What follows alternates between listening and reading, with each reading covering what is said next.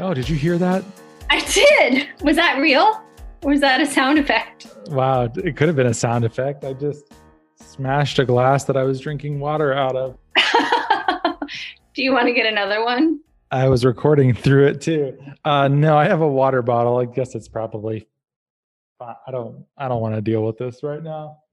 Um, that was not the most graceful start to a show I've ever done. That was great. That was really dramatic. I liked it. Very dramatic. I wonder if I'll keep it. I'm gonna. I think. I think you should keep that. That was a great sound. Great sound. It did sound like a sound effect. If you're listening, you should sell it to a uh, sound effect company. I should. I should. How do I, how do you sell to like a foley artist? Be like, I, I have. Know, a, but it's a thing. It's a thing you can do. I think they the market's been cornered on glass shattering sounds. I don't, I know. don't know. You know what? They haven't heard this one. This might be the best one. they haven't heard this one. The level of artistry I bring to this shatter. yeah. You're gonna want. It's gonna be like you know the Wilhelm scream. The what? The Wilhelm scream. Have you ever heard of that? Uh, no. Is that a specific scream that's been used in everything? in so many things. I'm pulling it up right now on YouTube because there's compilations of it for like every like just every single movie ever. Okay, let's see if you're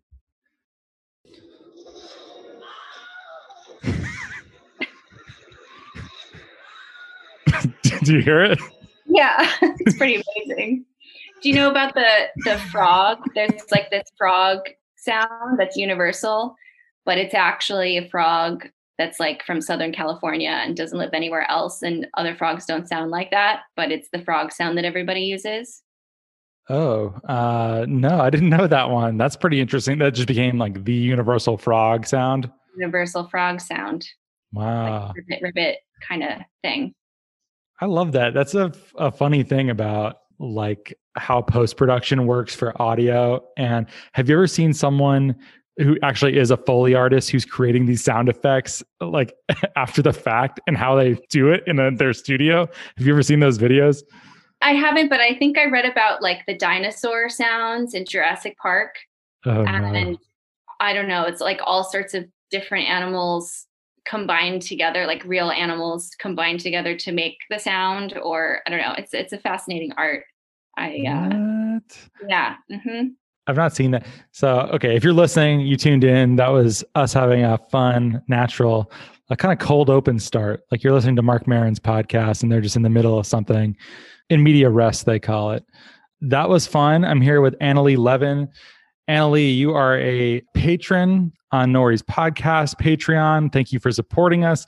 You also do so many things. So we start talking about uh, being a Foley artist and sound artistry it wouldn't surprise me that if you also were involved in that, given how many different media you touch. Uh, you're a textile artist.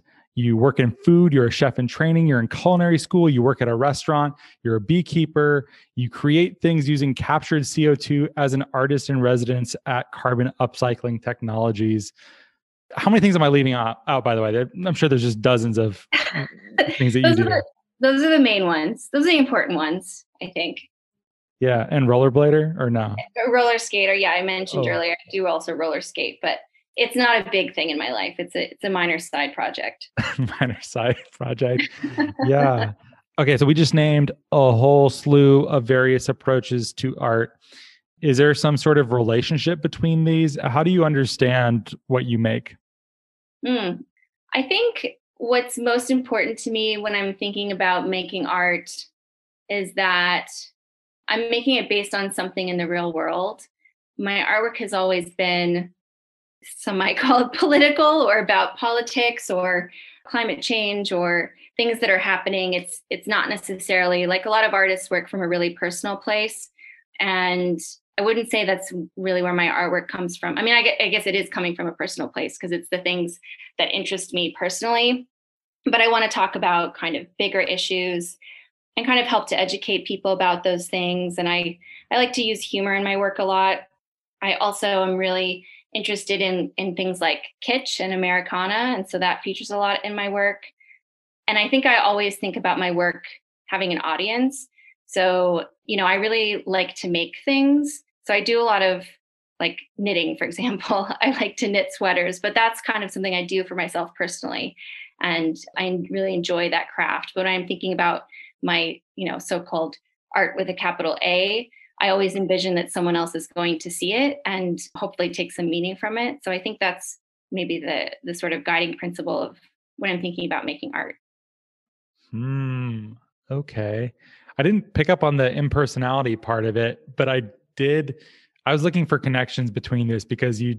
It does seem like there is some sort of connection, and much of it seems mm, tactile. Like there's a an interest in materiality versus art that's hanging in a frame that's somehow like less interactive.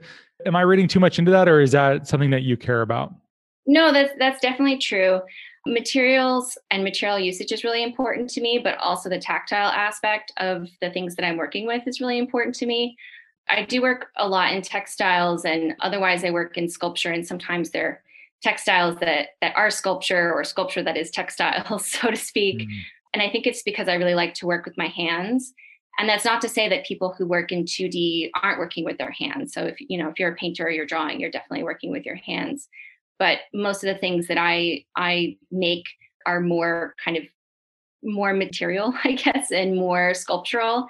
And that's just kind of how I relate to the world, I think. I like to shape things, like physically shape things. And that's how I, I see things and imagine things. I imagine them in 3D. And I, I have a, a harder time with sort of 2D space. I, I sometimes imagine that I could become a painter and I have ideas of things that I want to paint. Sometimes I try to paint and I always come back to something more sculptural because I just find it much more satisfying personally. I'd like to figure out why it feels more satisfying. It does to me too, but I feel an outsider to much of that material focus where most of the art that I've created in my life or worked on has been either word based, textual, which is the exact opposite of materiality, or it's been film, cinema, pick a pretentious word. I've worked in that thing. also something that you experience with your eyes and your brain that you're not touching. And in the last couple of years, I've become increasingly interested in interacting with physical space and and objects and it does something for me that the less removed from materiality does not do. And I'm not sure I can articulate why. Do you happen to know or help give me the language necessary to articulate why it's important? I don't know if I can explain it. Yeah, that's a really interesting question. I think someone said something once about like craft being something learned with the body and not with the mind. Hmm. And you know, it's like let's say you're like editing a film or something I think that's more of a mind thing. You're not really using your body in the same way if you're you're editing a film. And so and I, I like that about craft in general. I mean, again, not that editing a film is not a craft. That's definitely a craft. But when we're talking about more material physical crafts, there's something about maintaining a connection with your hands.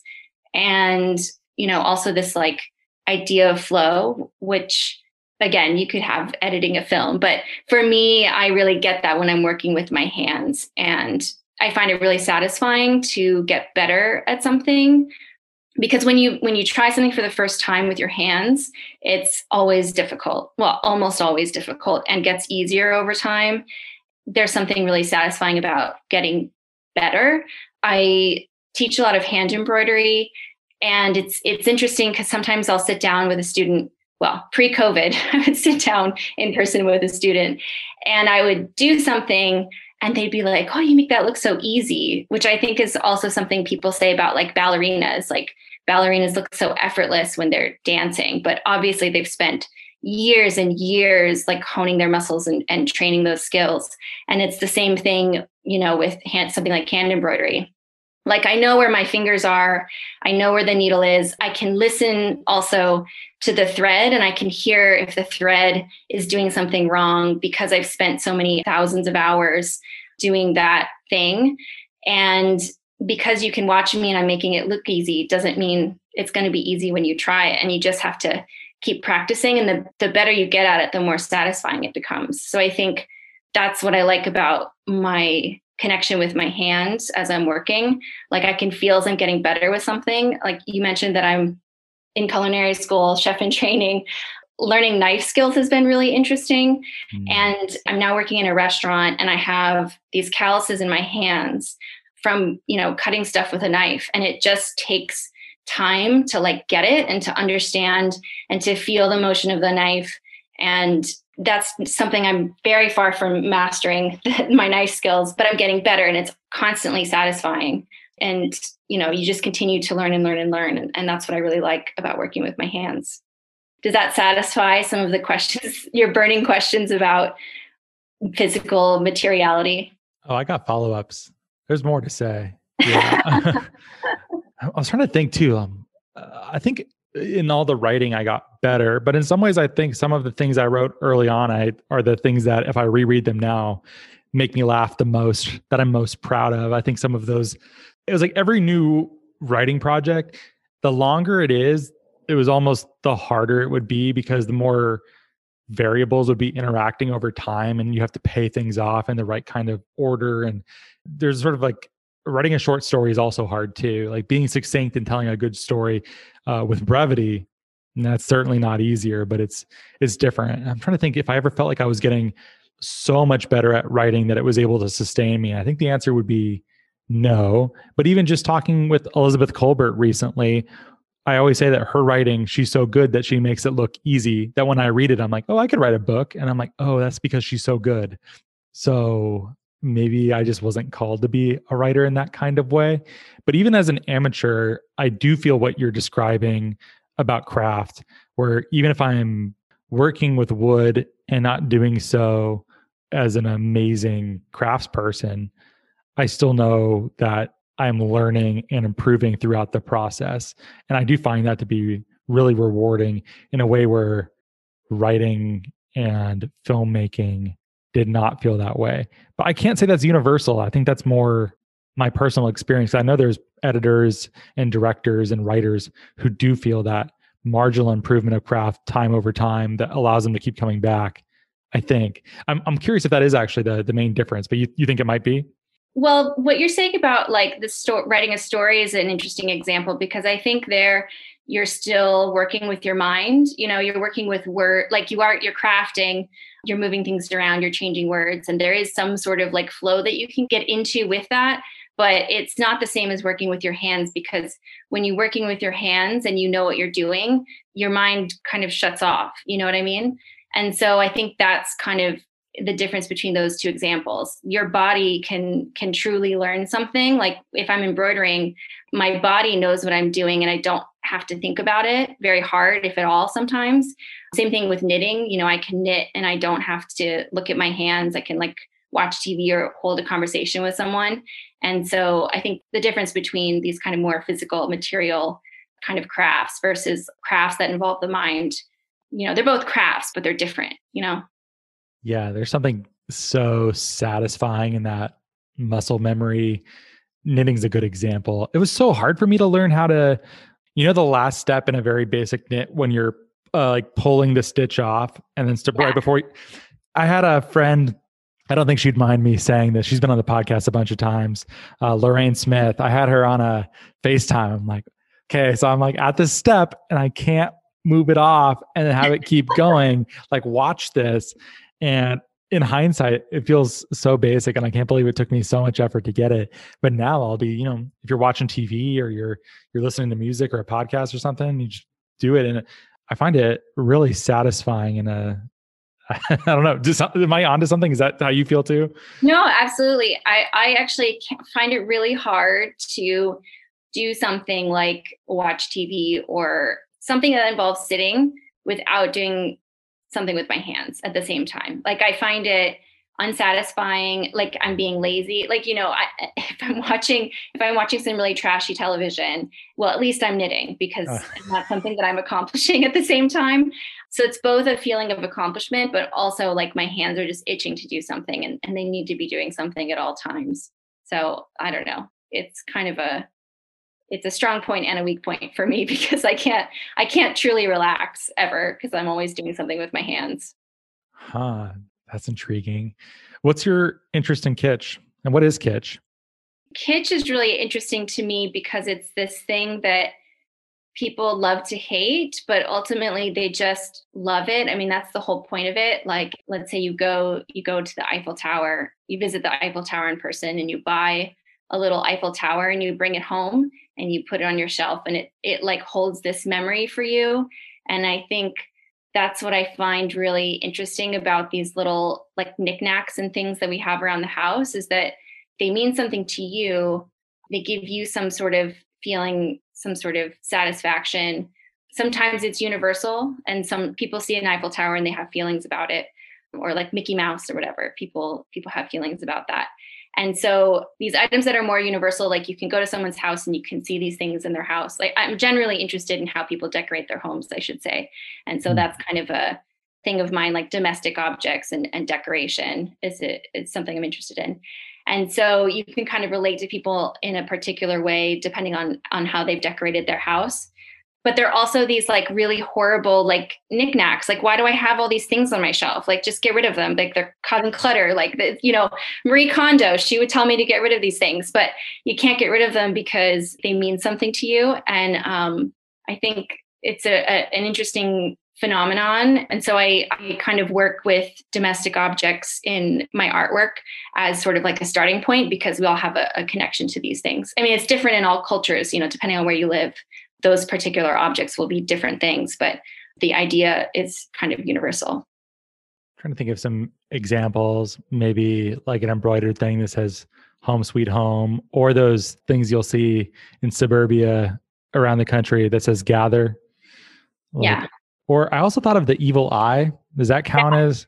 Yeah. yeah, I think that counts. It has this sort of like specific symbolism which some people take more like seriously in in a you know semi more religious or spiritual sense. And then for other people it's like oh i've got my i've got my evil eye on my bracelet and i'm going to be safe you know? And it, and it's a really like kind of base version of of the same thing. Yeah I would, I would definitely count evil eye in that for sure. Back when we were allowed to travel in 2019 i went to uzbekistan on a sort of art and textiles tour which was a, an incredible incredible experience. But they have a lot of like evil eye usage and it's you know you put it on your textiles or, or, or whatever the thing may be on your on your rug etc and it's to help protect you and so we all need protection so there's nothing wrong with that right yeah that's that's pretty intriguing i've certainly seen a lot of those traveling and i did a semester in istanbul and yeah the evil eye is everywhere mm-hmm. all over the mediterranean uh, middle east yeah, looks like as far as Uzbekistan. I'm sure it gets all the way. I'm sure it goes farther from there too. Oh, yeah, it's definitely all over the place. We we all need something to believe in. So there you go. There you go. Man, I saw one thing in your bio that made me laugh. I love that there's a Royal School of Needlework. Um, it's like if someone that sounds like like a joke that would be when Parks and Rec goes to the UK, like that would be a thing that they would talk about. It doesn't sound real.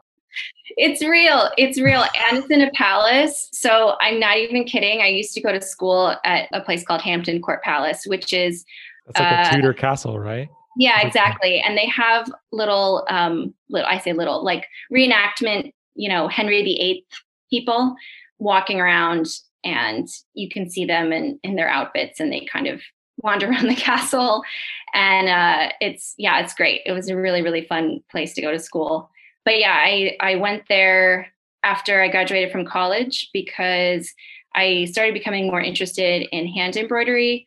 My mom taught me how to embroider a little bit when I was younger. And then when I was in college, I did a lot of sculpture, ceramics, and things like that. And I, I actually got into embroidery because I was really tired of being dirty all the time. And I just thought, I need a craft that's clean and that I can do on my couch, is, is literally what I thought to myself. And so I started picking up embroidery again. And um, I made some political pieces that were embroidered. And I I was like, how do you learn how to do this better? And so I went on the internet and I found this woman, I found her portfolio, and she had embroidered this dog, uh, this like like picturesque, perfect dog. And I was like, that's amazing. It, it was like a painting, you know, but embroidered. And I found that she went to the Royal School of Needlework. And I said, what? And so I, I looked it up, found it. I initially went to England for a few months and I, I took some classes. And then I became obsessed and I kept going back and back. And then years later, I ended up becoming one of their certified instructors through their uh, a program they called the Future Tutors Program So in the UK, a teacher is called a tutor. So I did that. And then I moved to San Francisco and I helped to start a school called the San Francisco School of Needlework and Design. And I worked there for a few years. So yeah, embroidery, uh, traditional hand embroidery is a, a big part of my education. And it's something I'm really interested in. I take a lot of pride in in all the things that I learned at the Royal School of Needlework. And I I love that I learned a craft in a really, really traditional way in, in a very strict way where you really want to do it right. And if you're stitching something and you know the teacher comes around they'll tell you if it's not good enough and then you have to take it out and then you have to do it again to try to make it better.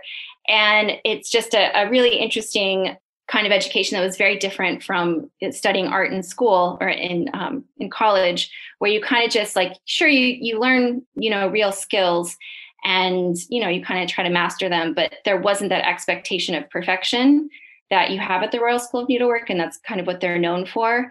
And so it's been really fun as an artist to have that like very specific technical background and then to be able to take it and kind of do whatever i want with it. Because um, i think when you have foundational skills like that that really builds your ability to make more interesting work you know, and then there's a lot of uh, embroidery artists out there who aren't traditionally trained who also make beautiful work, much more expressive. I'm actually really, really terrible at making what I would call expressive artwork. Like I, I can't just, I can't just pick something up and like doodle it and feel good about it. I spend, you know, hours, weeks, months planning a piece before I even start it.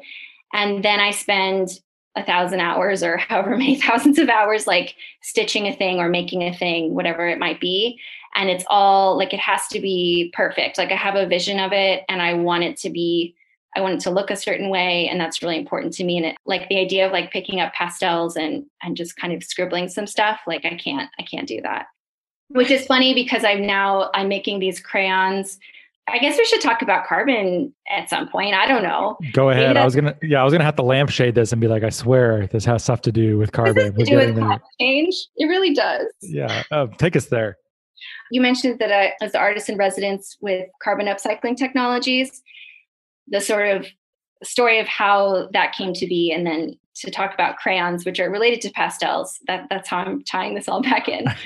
well, I was listening to the Reversing Climate Change podcast that's why I'm here, really, is because of this podcast in uh, 2019.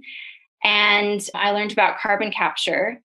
And the idea just fascinated me. It like really, you know, not to be funny, but it captured, you know, my imagination. And, you know, the idea that you can take CO2 out of the air and then turn it into something else. Like I I couldn't imagine. I had never known that that was a thing. And so I became really excited about the idea of making CO2 into artwork. And I didn't know what that meant um, or how to do it. so at the time, I was preparing for an exhibition that was supposed to be in Berlin in 2020, but then COVID, so that didn't happen. But I'm grateful that I, I had been planning for that exhibition because some of the ideas I was thinking about at the time you know carbon capture or working with co2 it like tied in really well. And so i was planning on using co2 as a part of the like in the exhibition and the pieces for the exhibition. So i went online and i googled like how to make art out of co2 and obviously that's not a, a googleable thing. There's just nothing? It's just empty? Uh not really. I mean mm. there there is now because. I've been doing it. Mm. And there's actually there's another artist that's been working with carbon upcycling technologies called Luis Merchan. I don't know if I'm saying his name correctly, but he's been painting with some of carbon upcycling's materials as well. So so anyway, so I googled, I found this website called Sky Baron and on the site they had some like concrete pens and concrete coasters made um, with CO2. And so I was like, concrete, awesome. Like i can make something out of concrete. So that was my initial idea is i wanted to make this installation out of using small sculptures made of concrete. So i emailed sky baron and i was like hi i'm an artist. I would like to make art using upcycled co2 can you help me? And the guy who has sky baron uh, james kahn he wrote back to me and he literally wrote something like oh i've been thinking a lot about an art installation that uses CO2 recently. And so it's just kind of the perfect connection. And then he connected me with carbon upcycling technologies, who you've had on the podcast, so people may be generally familiar, but they're one of the top 10 finalists in the Carbon X Prize right now, which should be announced sometime this year, which is very exciting. Mm. So he put me in touch with carbon upcycling. And I said, I'm an artist. I want to use some of your materials, yada, yada, yada. So they sent me a few of their materials to play around with. Most of them are, are like a powder. So what they do is they take CO2 and they adsorb it onto these powder materials, and that uh, sequesters the CO2 into those materials. I'm sure they would have a more scientific way of describing it, but I think that's that's the kind of general general idea. They have these big machines that I don't understand, and they do something that I don't understand. But I get to use the materials, so it's great. And the first material that was really interesting to me was something they call graphitic nanoplatelets.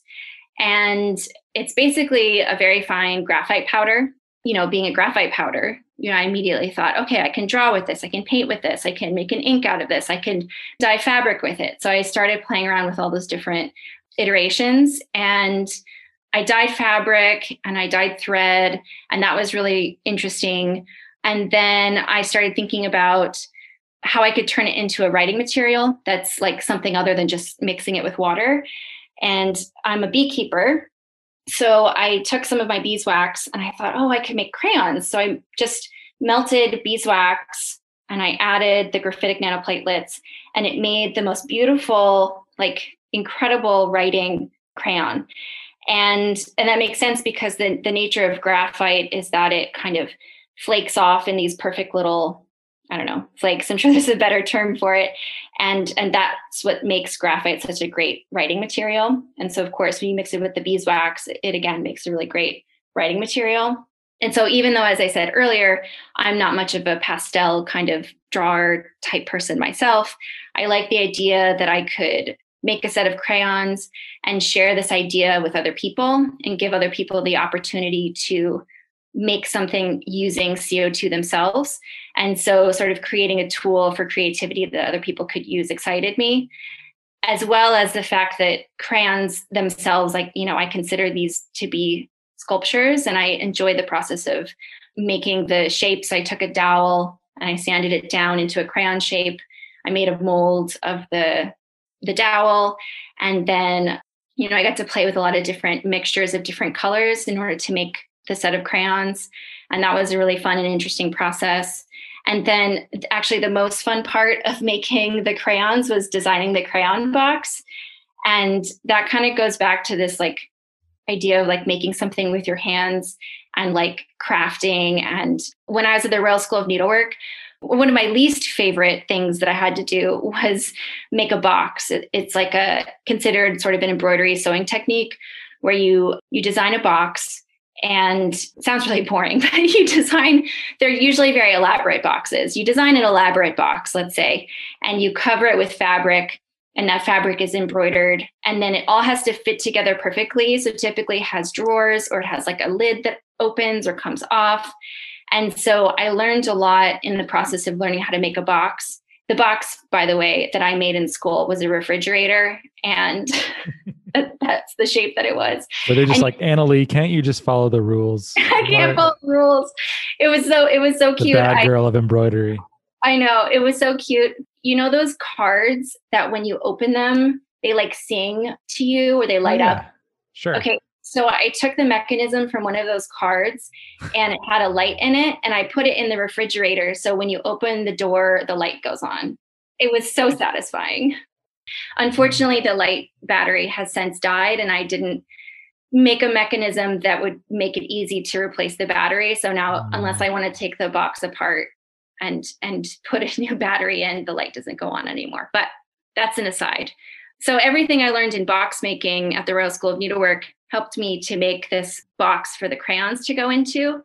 And I just really enjoyed like making the tiny millimeter adjustments to the box and the little flaps so that they would fold together perfectly. And I was originally hand cutting them, which is insane. Uh, but like the first 10 or 15 boxes I made, I, I hand cut all of them.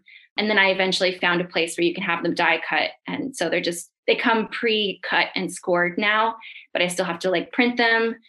And the ink that I use to print the boxes has the graphitic nanoplatelets in it. And then I have to glue the boxes. So it's, it's all very manual, but but that's what I enjoy. So it's fine. So anyway, so I make crayons out of um, upcycled CO2. yeah, uh, among other things, but I'm holding the crayons. The box is very nicely made and the crayons are beautiful. I was going to ask how you the dowel makes sense. I could see that's how you shaped these. But they're beautiful colors. This is the first time I've played with crayons, uh, uh I think since I was a kid or very nearly. So thank you, Annalee, bringing me back. You're welcome. You're welcome. Yeah, it is a beautiful colors coming off of these. I think if you if you like carbon removal, you have kids who like playing with crayons and like drawing, or even if you're just uh, an adult who wants to be transported back to your youth, I I think this would be fun. Do you think so? Yeah, I hope so. That's the idea. I'm I'm actually now working on a set of watercolors, also Ooh. using carbon upcycling's materials. And that's been really fun because, well, I should say, so when I first experimented with the crayons, I used my own beeswax because I had some laying around, but I only have at any given time one or two hives. So I don't actually have that much wax. So I had to buy wax from another beekeeper in order to make all the crayons. But I was reading about watercolors, and if you make watercolors on your own, like at home, and also historically, honey is a common ingredient. And so when I read that, I was like, well, I have to make now I have to make watercolors because I have so much honey. I have an obscene amount of honey. I never even know what to do with all of it. But honey, I forget what the word is. It's it's like humidicant or something like that the word is something like that. And and so honey the way the way it can absorb moisture um, that that contributes to it being a good ingredient for making a quality watercolor. So yeah so i've been playing around with watercolors recently making them with my honey and the graphitic nanoplatelets and also a talc material that carbon upcycling produces. So it's talc with um, CO2 embedded in it as well. And then I use earth pigments. I use a combination of earth pigments and man made pigments in the crayons because I found that the man made pigments drew a lot better than the earth pigments. So, an earth pigment is basically ground up earth in, in essence, or a rock that's been ground up really fine. And they didn't work as well as the man made pigments in the crayons. So, I was sad when I had to use man-made pigments, but I suppose I've made man-made, used man-made CO2 embedded graphitic nanoplatelets. So it's only natural, right? But then for the watercolors, I'm trying to use just earth pigments, which I'm excited about. Indigo works well. Yeah, that's what I was going to ask about. So I can see there's one that is sort of a darker blue, and that that clearly must be the indigo. Yeah. Yeah. Mm-hmm. So that one has so all all four of the colors have graphitic nanoplatelets the blue one has indigo in it. The brown one has iron oxide and another earth pigment in it. And the uh, green one has chromium oxide. Anyways, they're all earth pigments oh. and chromium oxide, iron oxide, indigo, quartz, hmm. the general ingredients. Yeah. I was going to ask you, that's, that's a funny thing working with natural ingredients like this and then seeing firsthand how some of the more chemical, industrial, uh, man-made pigments may work better than something more natural. Was that something that you already knew, or did it sort of make your stomach turn in a weird way? Are you okay with that? I didn't really, I've actually become really obsessed with pigments recently. So, hmm. all because of this journey. And it's like, it's going to get really deep and really dangerous pretty soon. But I watched all of these videos on YouTube about like making pigments in a lab versus, you know, how to collect pigments from the earth and then grind them and then you know, and then there's dyes versus pigments. So I'm interested in both of them. So a, a dye dissolves in water, whereas a pigment doesn't. That being said, I used graphitic nanoplatelets, which I which is a pigment. I use that to dye fabric. So you can you can still use a pigment to dye fabric, but it's just kind of a slightly different process. And is it like a water and fat solubility thing or well it's a water it's a water solubility thing and then i think it's also chemically and I'm I I know people who know a lot more about dyeing than I do, so I should say I'm definitely not an expert dyer. I'm a I'm an amateur dyer, but mm. dyes kind of bond more chemically to the fibers. There's there's something about that as well. Versus a pigment, I think kind of sits on the surface of, you know, in a way like kind of more sits on the surface of the fibers. Something like that. Huh but for the watercolors you're going for natural pigments or natural yeah.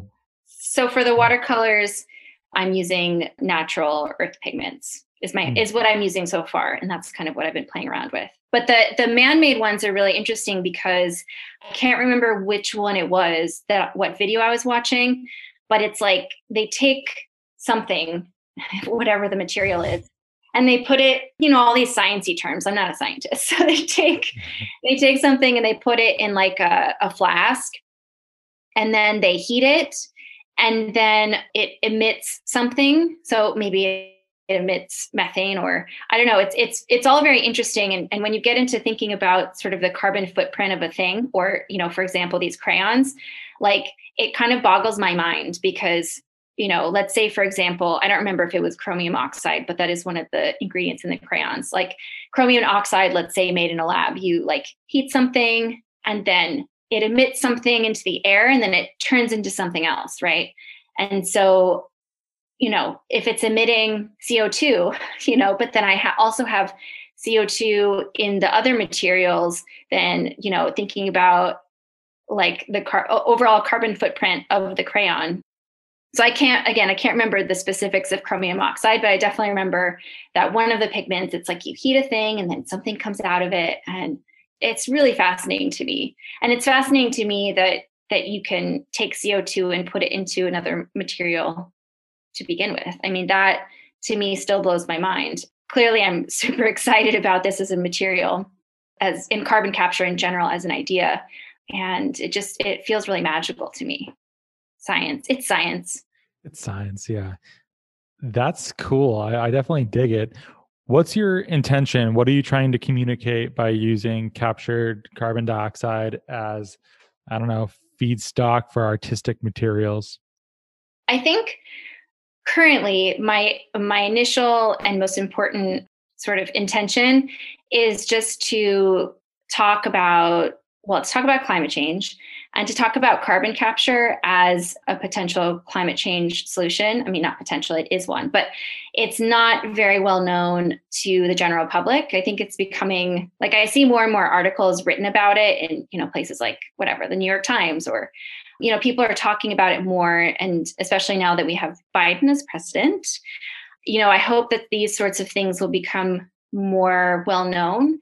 And part of it too is you know, kind of what I got from listening to Reversing Climate Change when I first started listening. What I got from listening to the podcast was a sense of hope, which is something that I really lacked when it came to climate change beforehand, because I kind of thought, oh, you know, we've emitted all these things into the atmosphere and now we're just screwed and that's the end. And that's kind of where I was at. And then I listened to the podcast and I was like, oh, wow, people are actually doing things that could maybe help to reverse climate change. I mean, the concept of reversing climate change itself is really bold and interesting, but I also I'm excited about it. I believe it can happen. I think we can do it.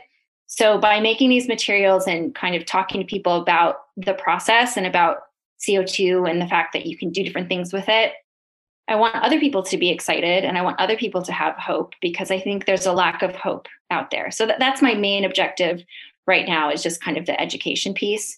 And then we'll see where it goes from there to be determined. Determined, yeah. Oh, I also have a very nice worry stone that I like to. What is the verb of interacting with the worry stone? I don't know. I don't know. I I oh. really I really struggle with with the correct verb for the worry stone. And when I've written about it, I don't know. I guess you've read it, but there's there might be a better there might be a better word you worry it. I don't know. The, the worry, worry. you worry it. The worry stone that you have, I should also mention. So that's made out of concrete and it has in it what's called enhanced fly ash, which is another material from carbon upcycling. And the, the fly ash, it's enhanced, so to speak, by the CO2. And that was the original thing when I was looking at the Sky Baron website, this idea of like concrete really fascinated me. I don't know if the word is handful or a number of different companies. I don't know how many different companies are experimenting with sort of sequestering CO2 into uh, concrete, but I know there's quite a few doing it in different ways. And you know that sort of technology again is one of these things that gives me hope because when you think about the very small scale of what you can do on a day-to-day basis as an individual in order to fight climate change you know like i can walk to work. I can eat less meat. I'm going to use less plastic. Like all, these things that people are trying to do i think are great and really important. But in terms of the large scale of the problem for me being able to imagine okay what if all of the cement factories in the world you know captured their co2 and then put it back into the concrete? Like that like that's exciting to me. So these little concrete sculptures i originally wanted to take and create a big installation like a big pile of them that people could take one with them as they go as sort of like a reminder of you know both the fact that climate change is something that's in our hands but so something to remind you of climate change, but something to kind of give you hope. And that was kind of my idea with the little worry stones. And they're actually the original worry stone that I have. I've had since I was a child. And so I have this little worry stone. It's like a little blue stone.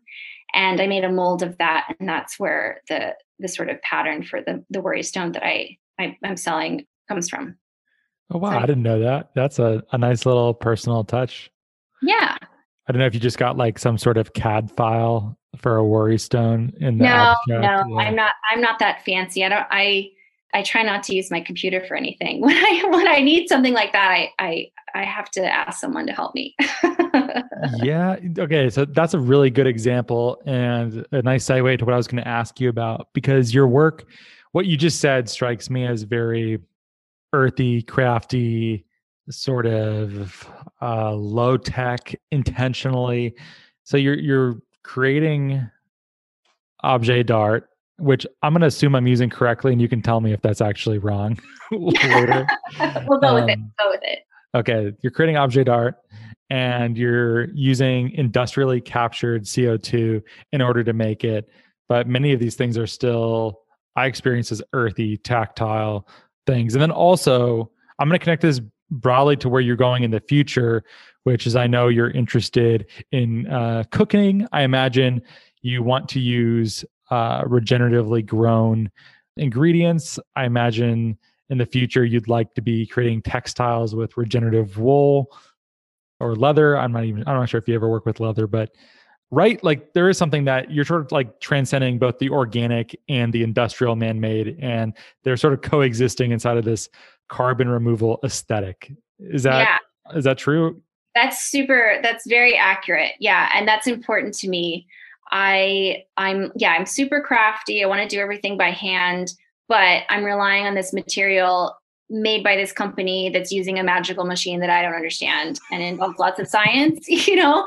Yeah. Like, and I, yeah, and I do want to start a farm. I want it to be regenerative. I want it to be a carbon farm, you know, so to speak and i want to be like you know i want to be like in the dirt i want to be like really close to the earth in that way but i think that we need both things you know in order to solve climate change and so and i i think technology is great you know like look at where we are as humans and all the things that we can do like all, all the medical technologies we have you know like freeway overpasses to speak of like concrete like mm. I, I like all of these things i like I like cities and I like being in the country and I want both of those things. And I think that we can have both of those things. And I don't think that they're mutually exclusive. So I like the idea that I can bring the two together, that I can take beeswax, you know, from my backyard and put it together with this material that was magically created by super scientists and has embedded CO2 in it. I think that's really exciting. Was that an intentional choice from the beginning or were you just opportunistic about what kind of materials you had access to? Um hmm i don't know.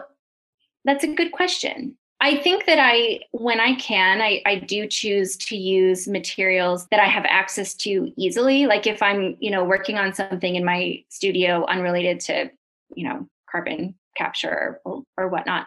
I use a lot of found materials. I really like to go antiquing. I like to go to like thrift stores and, and junk stores, junkyards. You know, those materials I really enjoy because they have a history to them. So when I use the found material, it's both from an ethos of like wanting to recycle something, um, as well as I, I like the history of that material and I think that it makes the piece of art more interesting. So there's that aspect to it. But then, you know, if I could capture CO2 myself and then use it in my artwork, I would, but I can't. So I have to rely on others to help me with that. And I think that's fine. Yeah, I think that's fine. I'm just curious how that works in operation. One connection I just made too in, in my mind is you told me about a book that I've been reading and enjoying by Harold McGee called On Food and Cooking. Oh, and, yeah. yeah. Um, this book is comprehensive. So we reference a lot of books. Warning do not buy this book unless you want an 800 page paperweight, unless you're willing to really dig in. It's awesome, though. It's basically like when I think about scientific approaches to cooking or like the modernist kitchen or alton brown or stuff that is focusing on the chemistry of how food is made but that also strikes me as very antithetical to how I view you too. Basically, I'm viewing you as unidimensional, Annalee, as sort of like an earthy arts and crafts movement uh, throwback. And you're so much more than that. And I'm trying to be like, how are you reading these like chemical chemistry approaches to food and cooking? Shouldn't she be being one of those people who are like um, Jacques Pepin being like, I don't need a thermometer. I just touch the meat and I know the, I know what it is inside. you know. I, I, I, would love to be that person, but ultimately, speaking of like cooking, like I'm so new. Really, I've only been in this world for the last year or so, and the fact that somebody else has already figured out this stuff for me and can just tell me that it takes six and a half minutes to make a soft boiled egg, like great. Like now i have that information and i can i can do that you know? So i think i you know we stand on the shoulders of giants so to speak. Like if i didn't read books I, i'm sure i guess i'd have some ideas of of things in my head but you know books really help us and i like i love on food and cooking because it's so technical. I mean speaking of eggs like the egg section is just crazy and the the dairy section i mean all the different things that that you can learn from that book. And then it makes your cooking so much easier. You know once you understand like how proteins brown and it makes a particular reaction and that's why you know meat tastes a certain way like that's really interesting to me. So i want to know all the science behind it. I don't want to like imagine if you had to learn how to cook a steak all by yourself just you and the steak you would mess up so many steaks Oh, and I definitely would, have, yeah. You know, and that would be such a waste of all those steaks. Like speaking of the environment, you might as well have someone tell you how to do it correctly, and then you don't have to waste a bunch of time and a bunch of energy. I mean, that's not to say I, I love to experiment. I mean, making the crayons that was a complete science experiment. Like, there's another. I mentioned the talc material from carbon upcycling. For some reason, it like did not it did not work with the wax. Like something weird happened and it got all bubbly. And I kept trying to do it different ways, like letting it cool to a particular temperature and then trying to add the material, you know, and I just couldn't get it to work right. Same thing with the colors, like, you know, experimenting with the earth pigments versus the man made pigments. Sometimes you have to learn those things on your own. And I had to learn these on my own because nobody else has made these crayons before. But if someone had written a book about it, you're dang right, I would have read that book already. And that's just, I don't know. I want I want all the information. that anyone can give me. And if I can't find it, I'll figure it out myself. Yeah, that's fair. So in this unfair unidimensional version of you that I was applying on would be like ancestral wisdom passed down from Levin to Levin for history. Wait, that's not your maiden name though, is it? Is that actually is that your? No, that's my yeah, that's my my maiden name. I never from, changed my name. Okay, from, I'm married, from, but my I'm I'm still eleven from Levin to Levin, all the way back to Anna Karenina. That's how yeah. far back it goes. Yeah, exactly. Um, as opposed to like on food and cooking, which is the opposite of that. Then again, so you can also like maybe there's some middle ground. Like I can listen to Samin Nosrat t- teach me about the Maillard reaction, and that's perfectly fine by me. like it feels it can be warm and sciency, and maybe yeah. that's maybe that's the sort of union that we're I'm trying to point us towards. Does that make sense? Yeah, I mean, well, I mean, this comes definitely comes right back around to craft and the idea of making things with your hands. Like, if I read a book about embroidery, I'm not going to know how to embroider. You know, if if I read a book about cooking, I'm not going to know how to cook.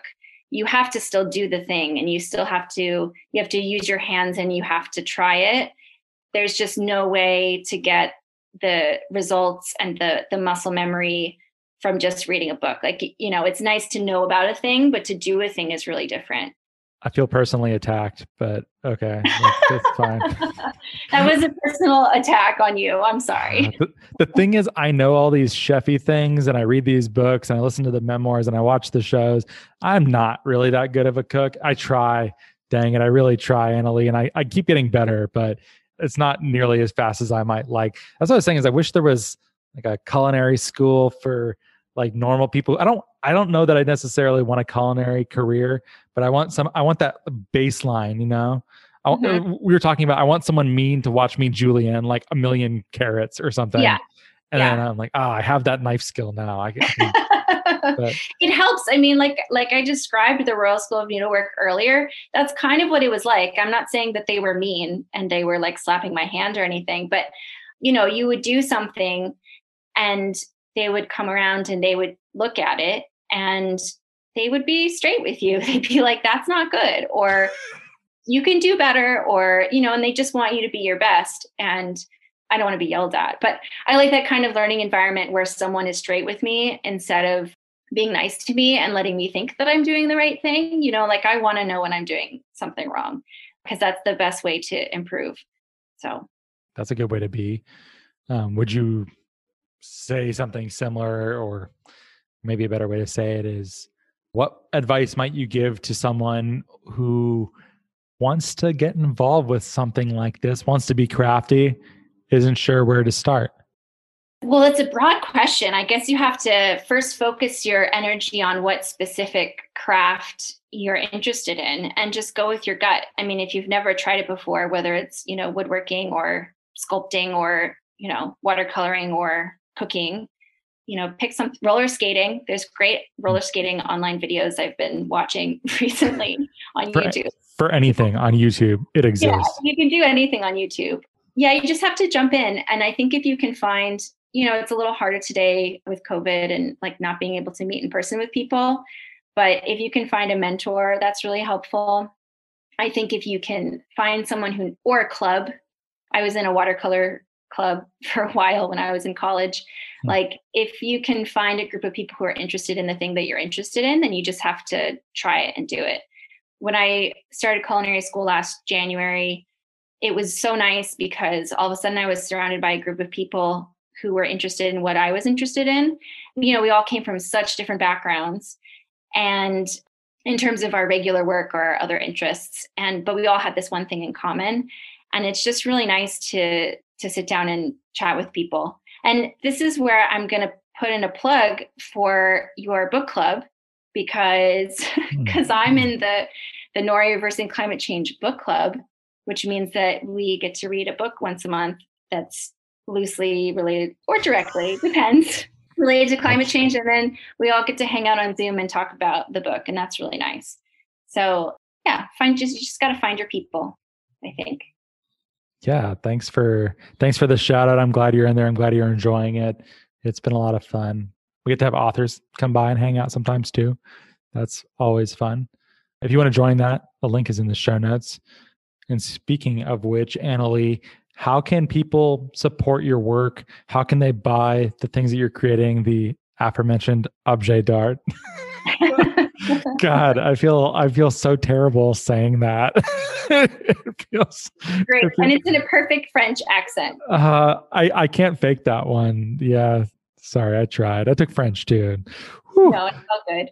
Um, um, if you're interested specifically in the carbon capture related work that I'm doing, I have a website that's captured carbon dot studio, like dot studio instead of dot com. And I have an Instagram that's also at capturedcarbon.studio. And then I have an Instagram about other embroidery related things, but not necessarily carbon, which is just annalee.levin. And also a website with my other artwork, annaleelevin.info, all sorts of places. I'm Great. everywhere. Great. Links to all those things are in the show notes. Um, you should buy this stuff. You should. I think it would make great gifts. It's beautiful, well designed. I like that the worry stone comes in a in a nice little like cloth envelope.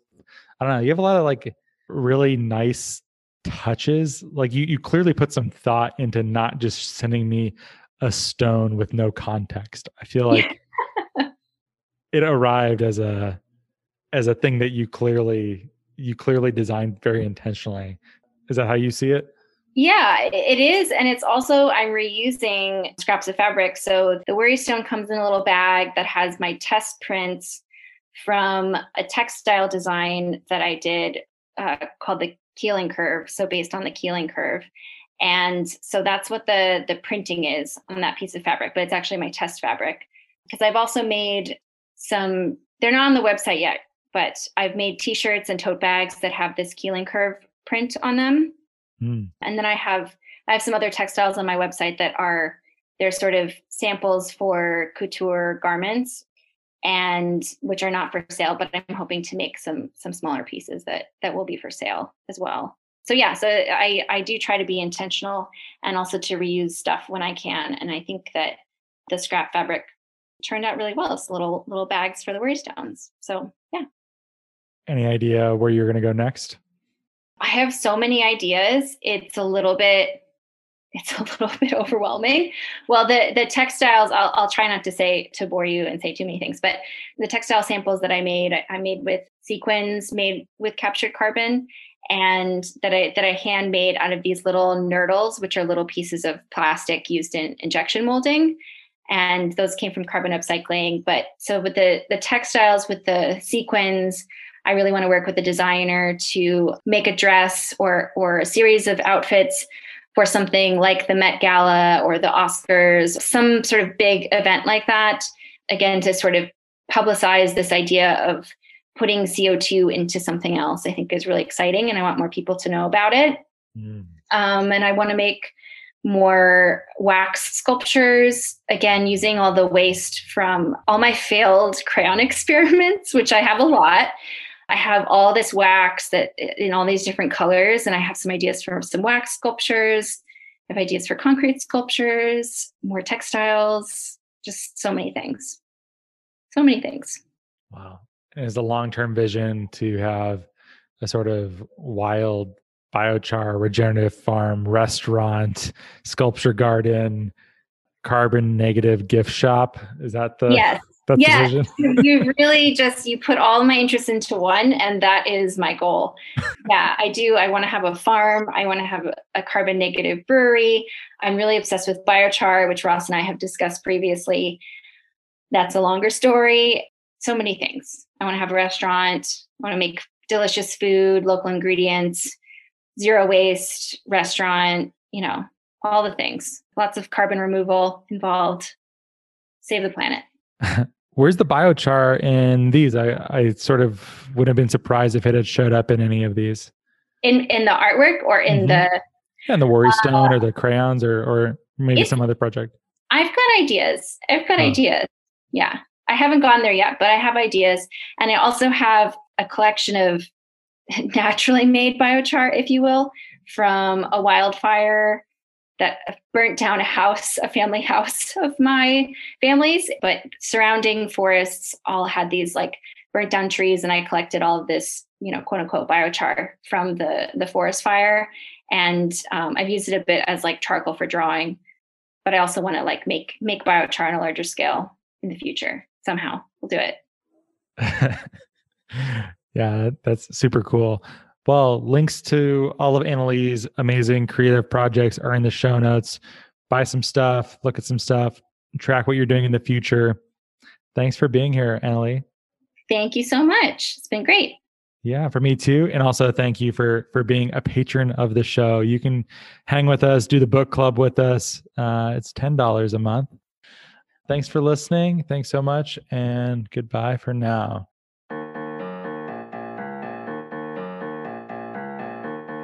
Well, thank you so much for listening. If you like the show, please rate and review it in Apple Podcasts and or Stitcher. It really helps us a lot to get this content to a wider audience. If you think what we're doing is useful, interesting, fun, hopefully all three, we'd certainly appreciate your rating and review.